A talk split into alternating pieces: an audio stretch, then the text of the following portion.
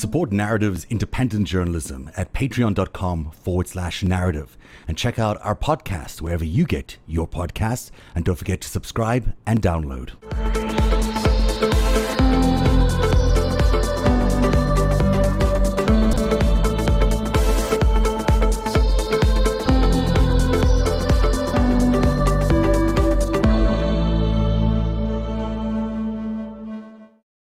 Hey everyone, welcome to Narrative Live on a Tuesday evening at 7 o'clock in the Eastern time zone.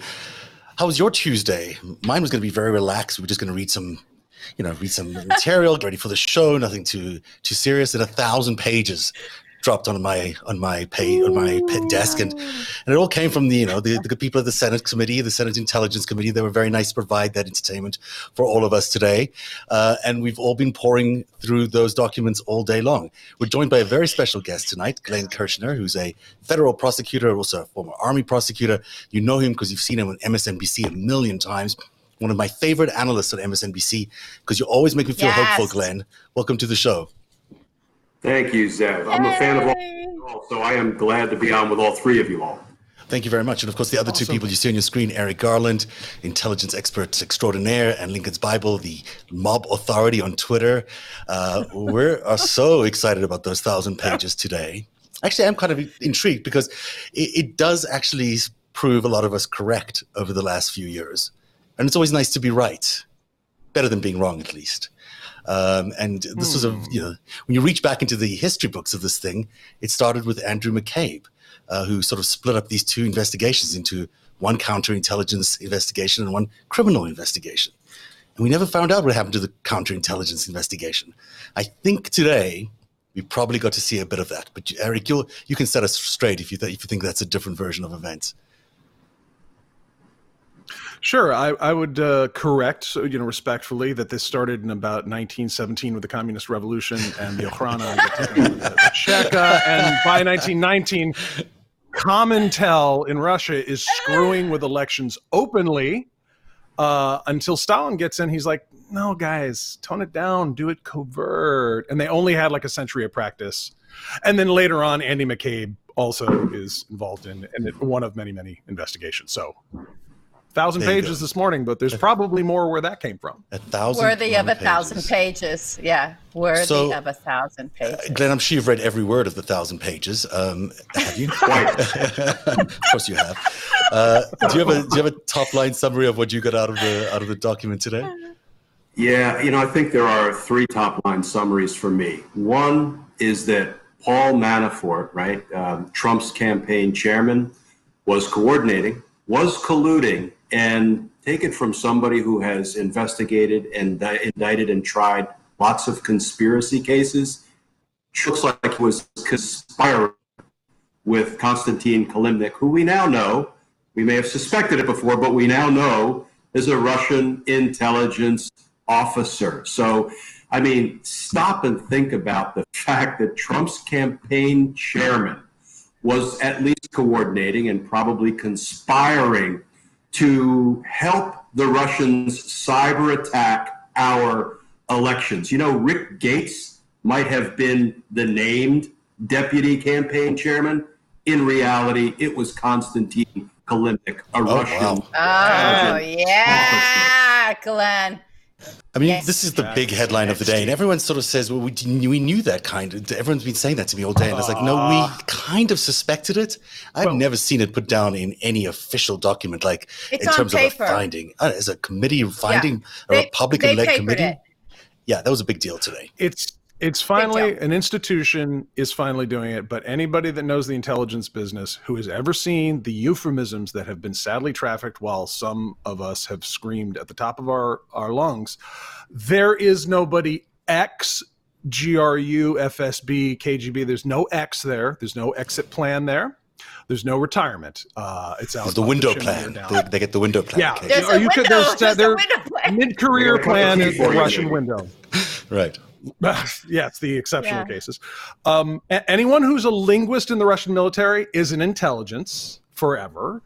Um, and you know, so I. What does that mean? What's the what's the common word for it, Eric? There's a spy. So people can get spy. Spies. Spy. These are spies. They're spies. Spy. You're not, they're not lawyers. They're not law. We're still calling Rinat uh, Akhmetshin. Uh, Akhmetshin. We're, uh, he's a Russian lobbyist. He's a spy. He's, he's a spy. spy. These guys were working with spies the whole time. And we've tried to say that Konstantin Kilimnik was a Russian intelligence officer, but finally, Senate Intel, it's on paper. An institution has said it. It's now safe. So, Glenn, let's talk about the legal implications of uh, let's, let's, let's, uh, with let's, Russian intelligence. Let's do this a little slowly here because there's a lot going on here. So this is um, who's in that this picture? Is Kilimnik.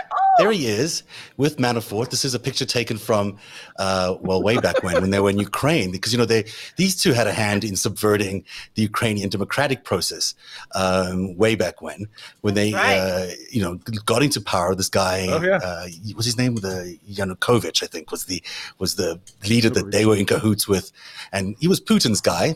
Surprise, surprise, and he ended up being uh, the prime minister or president of Ukraine. He also stole, I think, almost all of the treasury, like $1.5 billion he got away with. Um, and back then, Kilimnik was assigned to Manafort by we believe Oleg Deripaska, um, which is a name that comes up a little bit later on. So it's interesting That's that Kilimnik, my cupcake there he is, you know, with uh, Manafort subverting democracy in, in Ukraine. 2007. Yeah, so it's uh, it's not a coincidence that we're coming to him now. Now, the committee did say something really interesting today, and you're not going to have a hard time reading it on this screen, but uh, in here it says basically he's a spy.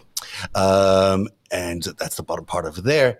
But then it also says something else that's really interesting. And I when I saw this in the in the in the uh, in the committee report today, I almost blew a lid because it says the committee obtained some information suggesting Kilimnik may have been connected to the GRU's hack and leak operation targeting the 2016 election. This was brand new. I'd not seen this before. I had been aware that he and Manafort had been trading secrets about the campaign, they'd been sharing polling results, they'd been doing all these other things. But I had not heard that he was in any way connected to the actual hack and leak operation, which was the hacking of the of the DNC servers and the leaking of that to WikiLeaks. This was news to me, and they didn't give you very much more detail because every rest of it is redacted. Uh, was I the only person to go nuts over this, or had uh, was I wrong about not hearing it before? No, I went nuts.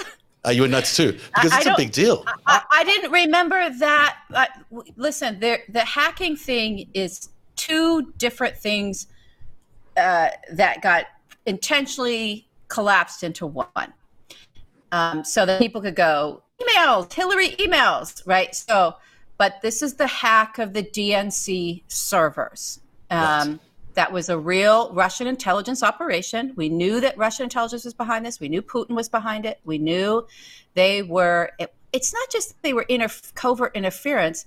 They're committing criminal acts on us. They're attacking our democratic processes by doing this hacks. It's illegal.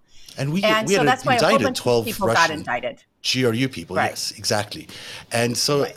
this is a criminal investigation already because these guys have been indicted. Now, if they're suggesting here that the Kilimnik was part of this or had some ties to this operation, does that mean he could be a co-conspirator in that, Glenn? Yes, it does. I mean, criminal conspiracies are not exactly written down in stone. No, there is no party of the first part hereby agrees to do crime with the party of the second part, and they don't go down to City Hall and file that written agreement. the way criminal conspiracies are born. Right. They are often implicit. Many terms of the criminal agreement um, can be implicit, they don't have to be expressed. Um, they can be born of a concert of conduct over time. Um, you know, so people think that uh, proving a conspiracy is more difficult than it actually is. Here's an example I use to try to highlight just how little evidence at times it takes to prove a conspiracy. Zev, let's assume that you and I come up in the same neighborhood and, you know, we've been known to do a little dirt now and then, a little crime now and then. Oh, yeah. And you on the street corner. Well, this is all hypothetical, of course. Yeah, I've never seen anything. Um, so we, we are out on the street corner late at night, rough part of town, and we see the proverbial little old lady walking across the street with a purse, right? I look at you, you look at me, we give a little nod, and then we go over and together we take her purse. We have just been involved in a conspiracy to commit robbery and not a word was spoken. If you take it from that base level of of evidence of proof and you build out what we learned from the Mueller report, what we've now learned from volume 5, I think a first year law grad could probably walk into court and prove up a criminal conspiracy, you know, hands down. So if we back up a little bit here, we know that Manafort was meeting with Kilimnik and handing over all sorts of information. In addition to Ukrainian politics, Manafort and Kilimnik also discussed the Trump campaign, likely including details of Manafort's vision for Trump's path to victory and the margins by which he might win. Manafort expected Kilimnik to pass this information back to individuals, sorry about the misspelling there, in Ukraine and elsewhere. So this is more than a nod. This was more like um, Manafort was saying to Kilimnik, here's this information, go give it to our enemies. Here's how we get it done. Yeah. Here you go. Here's the critical information you need to install this guy. Yeah. It's the path to victory. I don't. It's about Zev, I haven't seen all the slides. Yeah. But the thing that caught that caught me sideways, there was one phrase, and the stuff about he was involved in the hack. Yeah, it's all one intel operation. He's the point man. They're going to let him know what's coming. So mm-hmm. that that Kilimnik was involved with that, and Stone and Manafort. That made sense to me. That didn't catch me off guard. But when it said they got Tony Fabrizio's sensitive internal Republican polling data, which we already knew. If uh, you were one of the 14 people that read the Mueller report with us. Um, then you're right on top of it. But it's but you, if you know that kind of polling data down to the precinct, um, most people don't know how to interpret that. I don't know how to interpret it. And in the Senate Intel report today, it said Konstantin Kilimnik knew how to interpret that data from Tony Fabrizio. And he has interfered, he has attacked democracies for Russia and Russian intelligence elsewhere. And I was like, holy shit, this guy is a specialist. Mm-hmm. So this ain't just a meeting on adoptions, baby. This ain't just, oh, he's a little spied up. No, no, no. That guy knew exactly what he was doing in our political system when most of us don't.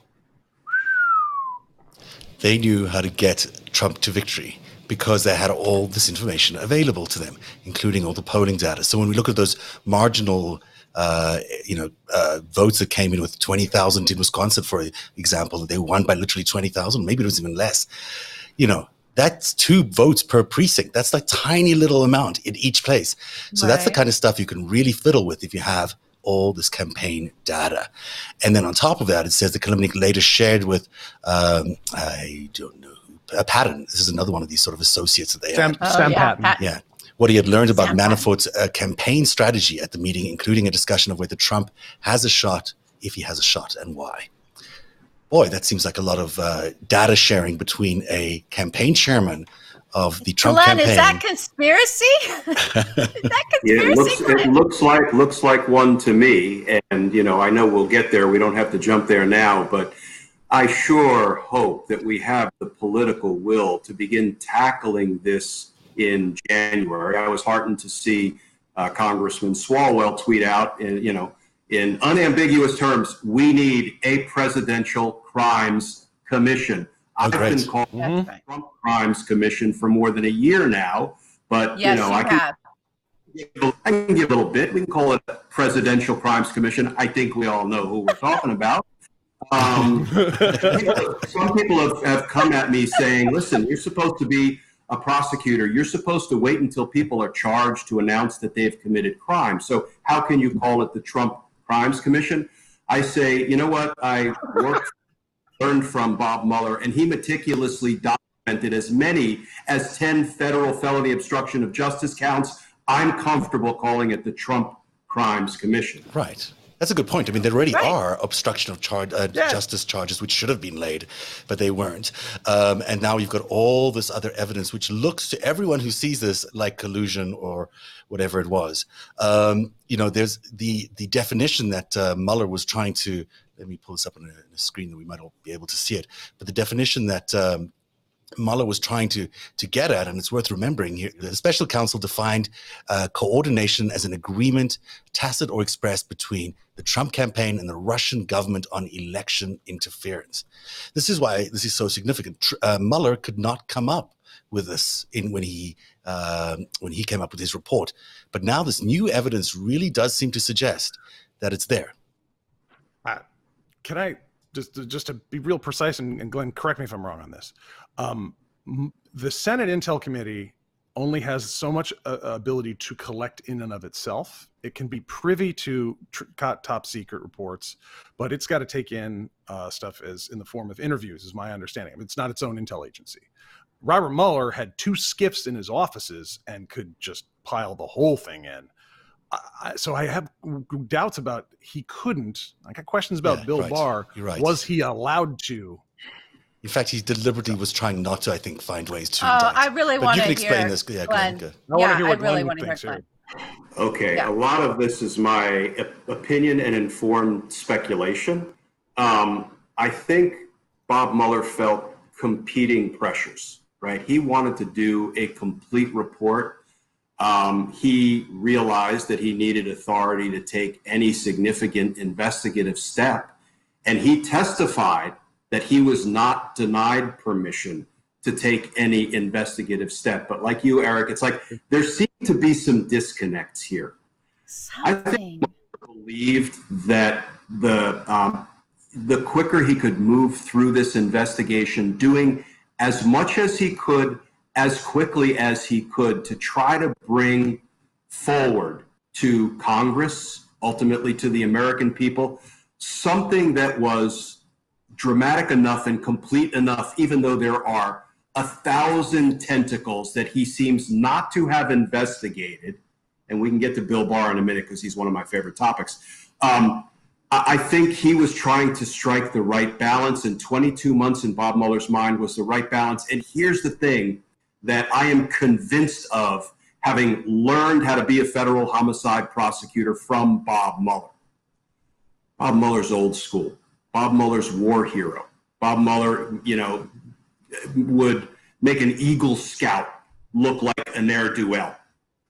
Bob Mueller believed I am going to package up volume one and volume two, and it is designed to accomplish two things. One, it's an impeachment referral, and there is not a Congress or a politician walking this earth that will not draft articles of impeachment, vote in favor of them, refer to the Senate, hold a trial, convict him, remove him, and run him out on a rail.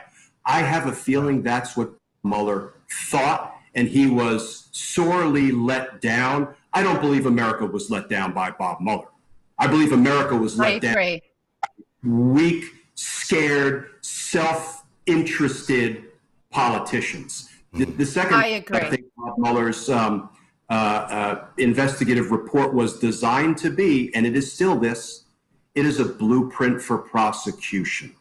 He not only meticulously the evidence, but he preserved it for future use. And that's why come January, it's on. I swear, I wish I could be standing outside a grand jury room the minute after Joe Biden is sworn in and spend the next six mm-hmm. months every day presenting every witness and every shred of evidence and all exculpatory information as well. Anything that cuts against the guilt of a target of the grand jury investigation, because we're not obliged to present that constitutionally, but we are by DOJ protocol.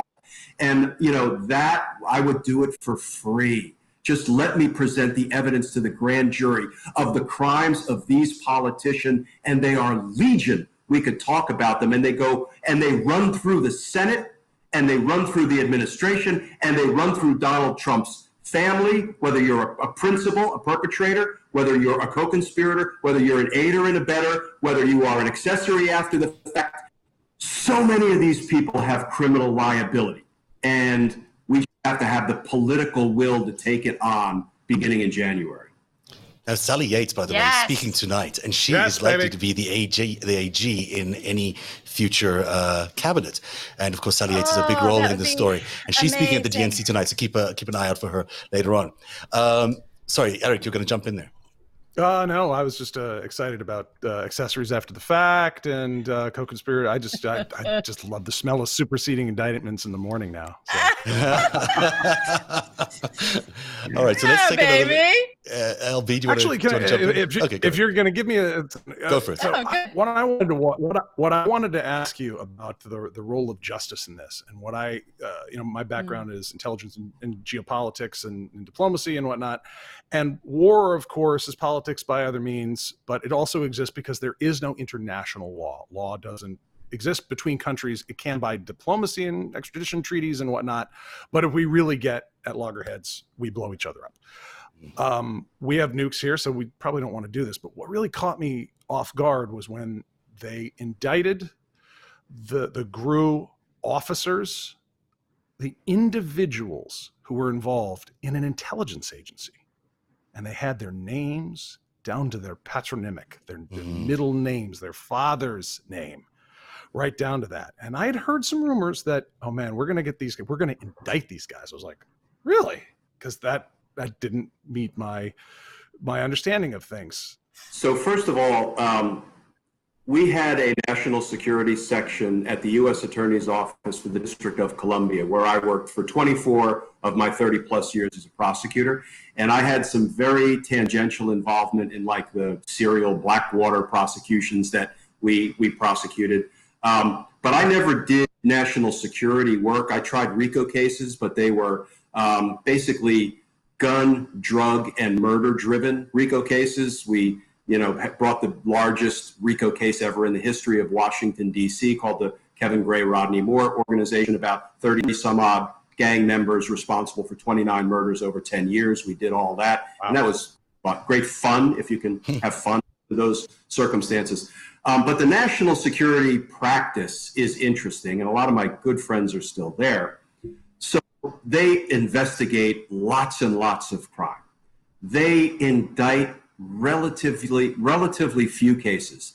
They try almost no cases because it is not unusual for us to indict people beyond our jurisdictional reach in countries with whom we have no extradition agreements. So usually when we do it in the national security section at the DC US Attorney's Office, there is a larger goal and a larger purpose. I think Bob Mueller did it in part because he wanted to be able to announce what in the world was going on with Russian interference. And that's why we saw that remarkable, what we call a speaking indictment. A conspiracy indictment can be this big or it can be 100 pages. And, you know, he opted to um, make a statement to the people of this country about what he had found, I think, fully understanding this was never going to result in a trial. Although it was part of a trial because it did get to be part of the Roger Stone trial. You've got, you know, Roger Stone was tied to Guccifer, Guccifer, however you say it. Guccifer was tied to the GRU, and those 12 people of the GRU were indicted. We also know that GRU was involved in the DNC hack. We're pretty sure of that. And uh, we know that the hack details were released through WikiLeaks. So I like to drop the basics always, as you guys know, to keep reminding people. Because I saw a tweet recently about I'm still confused from a big blue check account, still confused about what WikiLeaks is, what Snowden was, all of this stuff, um, and just trying to wrap their minds around this. Look, it's a Russian intelligence front. That's what it is. And it's not a publisher. Just because they publish information, they're using that to because they know it skirts around stuff. But publishers don't hack. They don't hack people's emails. Um, and then coordinate with political campaigns around what they're going to release when and why. They're not a news organization. They're certainly not. wouldn't They're not a news classified- no. organization. They're, No. they're not. Spies they, do, they're though. involved in spies do this, and now a a, uh Republican campaign did this for presidency. It, it coordinated. There's a lot of language in this um, uh, volume five about how they were coordinating the messaging before the the hacks were released from WikiLeaks. They knew what they were. They were picking and choosing them. They were coordinating the messaging. They were pushing it through their PR stuff. They were getting their memes all together. like this is what they were doing. They, it was an op, guys. It was a it was a narrative information op to attack a political opponent and to elevate uh, the politician that they wanted. And so it, it, it, doesn't just, it's like the stuff with the post office. I think this helps people get their minds around this of, you know, they did, Louis DeJoy didn't just all of a sudden go, eh, I'm going to attack the post office this morning, right? There's a tremendous amount of planning and coordination that went into everything we just witnessed and rose up against. That's been going on for months to get certain people into certain places. Well, it's the same with narrative warfare. It's the same. You have they're mm-hmm. testing, they're pulling up phrases. How do we position this? They're think tanking it. There, you have in there, you know, um, around another issue, right? With the with you had political operatives, Chuck Johnson and Steve Bannon, um, and Ledeen, right, working with Peter Smith, who's now deceased, um, threatening him, right, to getting him and getting those emails. Can you get e- Hillary's server and we'll get these emails? And then if he didn't cooperate, Chuck Johnson sending him this threat. We don't care what fucking happens to you, right? Let's all keep that for later if you don't mind. I just want to get to Peter Smith a keep little it for bit later. later. I'm just saying, yeah. it doesn't happen out of the blue, mm. right? It's not just like Trump stood up in the campaign and he was like, WikiLeaks, look what they got. I love WikiLeaks, right? And it was like he was reading it when we were reading it. yeah. No, that's not what happened. That's not how it worked. And and so that level of coordination is conspiratorial. This is a Russian intelligence front. Access Perfect Hollywood was a good example. Do you want to take people through that, LB? Because uh, do you did you read all that in two days? Sure. So so so here's three things happened at once. Bloop bloop bloop bloop. okay.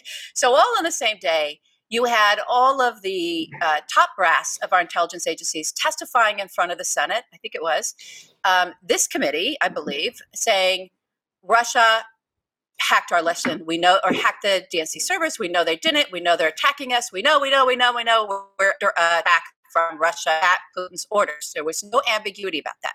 And then a couple hours later, boom, here's the Access Hollywood tape. Now we know in this Senate, uh, in this volume five, that the Trump campaign had a heads up about that Access Hollywood tape being dropped. It was a huge distraction away from all of these people testifying, all of our heads of our intelligence agencies going, yes, it was Putin is attacking us. Putin is attacking us. These are Russians. They're coming after us. That Access Hollywood diverted everyone's attention away from that with pussy grabbing, right? With Donald Trump and his gross tic tac behavior. Um, and so then, but the Trump campaign had a heads up about that. So then there was get in there with WikiLeaks. What can we have to distract away from this, right? And so it was just this rolling bag and of Stone shit. was the coordinating right. guy for most of these releases. Stone was day, coordinating all of that. He had two calls with Corsi, one of his intermediaries, and he knew that WikiLeaks yeah. was going to uh, put these out because he wanted them out. He said, "Let's get the WikiLeaks stuff out right Let's now." Get the WikiLeaks in order to divert right from now. the um, from the uh, yeah, Hollywood stuff. Yeah. When you talk about Stone as the coordinating guy, I was mm-hmm. sitting in Stone's trial. I watched most of it when they dragged Steve Bannon onto the stand figuratively. What a punk! I mean, hmm. what a little boy! because they had to impeach him because he was, you know, testifying. Uh, you know, and then all of a sudden it gets it gets a little bit tight, and they ask him questions about well, who was um, the campaign's access point to Julian Assange and WikiLeaks? Oh, I, hmm, I, well, let's go to your grand jury transcript, shall we? And they had to pull that out of him. And when I heard him testify that Julian Assange was the Trump campaign's access point, that was Bannon's description. Oh, wow. Julian, uh, Roger Stone was the Trump campaign's access point to Julian Assange and WikiLeaks for purposes of these emails. I'm like, and we don't have conspiracy indictments out the wazoo because why? You know, and so I was uh, I was pleased when I saw one of the top line conclusions in Volume Five that Donald Trump and the campaign directed directed didn't just passively benefit from directed Roger Stone's efforts to contact and exploit and weaponize the emails from Julian Assange and WikiLeaks. And when Donald Trump stands up, didn't stand up, he answered written questions to Mueller. So I don't recall any conversations with Roger Stone right. about Volume 5 puts the lie to that. And I'm always looking for what crime can be charged, what criminal offense is reported by the evidence, and it's only the evidence that we have seen publicly reported that's a 1001 violation. That is a five year felony, false statement during the course of an FBI investigation. And it's all right there, you know, in volume five. Support Narativ's independent journalism at patreon.com forward slash narativ. And check out our podcast wherever you get your podcasts. And don't forget to subscribe and download.